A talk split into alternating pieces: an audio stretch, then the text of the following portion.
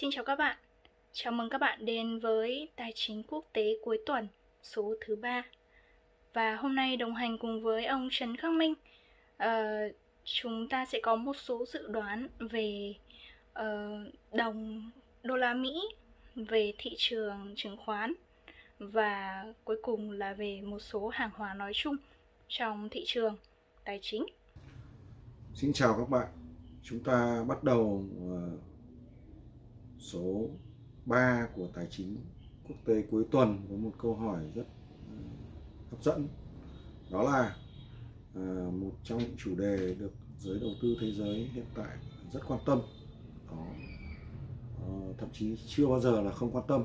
Đó là sức mạnh của đồng đô la Mỹ kể từ khi mà đại dịch SARS-CoV-2 bùng nổ thì đồng đô la Mỹ yếu đi liên tục. Ờ, và mới đây đã đạt mức thấp nhất trong vòng 3 năm. Thì điều gì đã đã giải thích cho sự sụt giảm này? À, trong các tài sản trong khi các tài sản Mỹ khác ví dụ như là um, cổ phiếu đã hoạt động rất tốt. Thì thực ra có uh, Ờ, có một ừ, sự phóng đại gần đây về sự uh, suy giảm của đồng đô la Mỹ.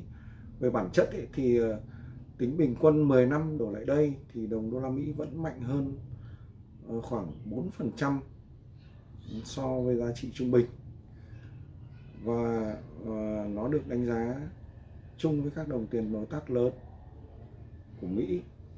Và tất nhiên là có điều chỉnh theo lạm phát. Mọi lời giải thích cho sự giảm giá của đồng đô la Mỹ đều phải bắt đầu với các quyết định của Fed hay còn gọi là cục dự trữ liên bang Mỹ. Ờ, khi mà đại dịch ờ, uh, SARS-CoV-2 bùng nổ thì uh, năm ngoái đầu năm ngoái làm cho giới đầu tư hoảng sợ và đổ xô vào mua uh, dự trữ đồng đô la Mỹ làm cho sức mạnh đồng đô la Mỹ tăng vọt. Chúng ta thấy rằng là hành hành động can thiệp của Fed là là tăng cố gắng tăng cung tiền hay còn gọi là bơm tiền uh, giảm lãi suất mua tài sản uh, như ví dụ như là trái phiếu dài hạn rồi uh, đề nghị hoán đổi đồng đô la Mỹ với các ngân hàng trung ương khác. Ờ, đồng thời Fed đã hứa rằng sẽ không đột ngột tăng lãi suất trong ngắn hạn, bất kể rằng có thể lạm phát sẽ vượt 2%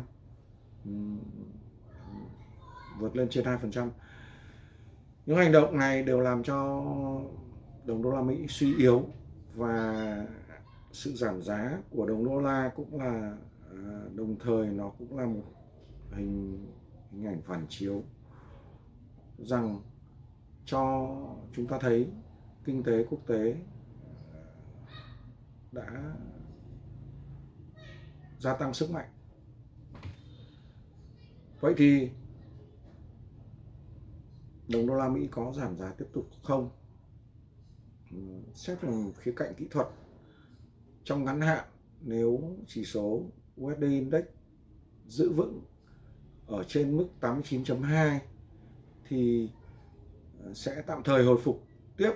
Còn nếu thùng hẳn uh, thùng hẳn mức này nó có thể về kiểm lại mức thấp 3 năm là ở 88.24 thậm chí nếu xuyên thủng thì sẽ xuống sâu hơn. Ngược lại so với sự đi xuống của đồng đô la Mỹ thì các thị trường chứng khoán vẫn chưa có dấu hiệu hạ nhiệt. Phải chăng đây là một sự báo hiệu rằng kinh tế thế giới đang phát triển tốt hơn so với những gì truyền thông đang lo lắng? À, nó có báo hiệu nền kinh tế thế giới đang phát triển tốt hơn những gì truyền thông đang lo lắng khi mà các thị trường chứng khoán chính và lớn trên toàn cầu vẫn chưa có dấu hiệu hạ nhiệt thì uh, tôi cho rằng các thị trường chứng khoán lớn trên thế giới vẫn đang có xu hướng tăng uh, do luồng tiền giá rẻ vẫn rất lớn lãi suất thấp tăng cung tiền qua gói cứu trợ kích thích kinh tế uh, tâm lý FOMO, hay còn gọi là fear of missing out, lan tràn ở một số lượng lớn các nhà đầu tư F0 mới tham gia thị trường vân vân.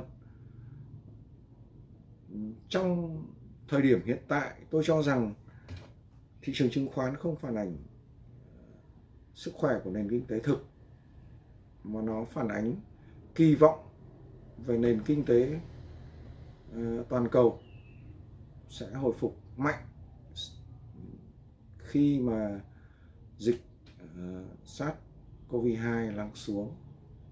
Nhưng chúng ta cần lưu ý rằng kỳ vọng lớn thì đôi khi sẽ chuyển thành sự thất vọng rất nhanh trong tình huống thực tế xảy ra xấu hơn kỳ vọng. Khi đó thậm chí xảy ra bán tháo mạnh trong một thời gian ngắn hay còn gọi là flat crash sell off khi uh, khi mà có rất nhiều mã cổ phiếu tăng giá nhanh dạng hình bóng bóng. Dạng hình bóng bóng. Và cuối cùng để kết thúc chương trình ngày hôm nay thì uh, liệu ông có thể chia sẻ một chút về các dự báo về một số hàng hóa chủ chốt của thị trường tài chính? Hiện tại thì tôi đang lưu ý các sản phẩm chính như sau. Thứ nhất là vàng. Trong tuần này đã không thể vượt qua hẳn lên trên mức 1850 1855 và đã có lúc về ở mức rất thấp, đó là 1761 đô la Mỹ một ounce. Trong ngắn hạn tức là vài ngày sắp tới.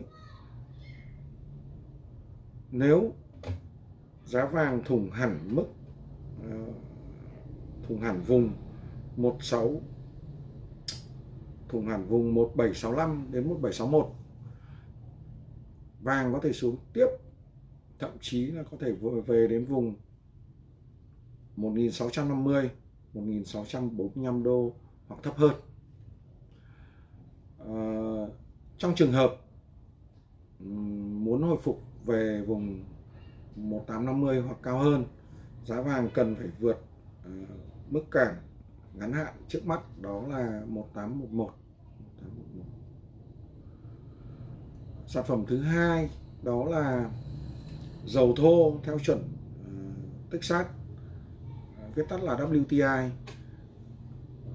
trong trường hợp uh, chúng ta thấy trong tuần vừa qua là có lúc đã vượt lên trên 61 đô một thùng.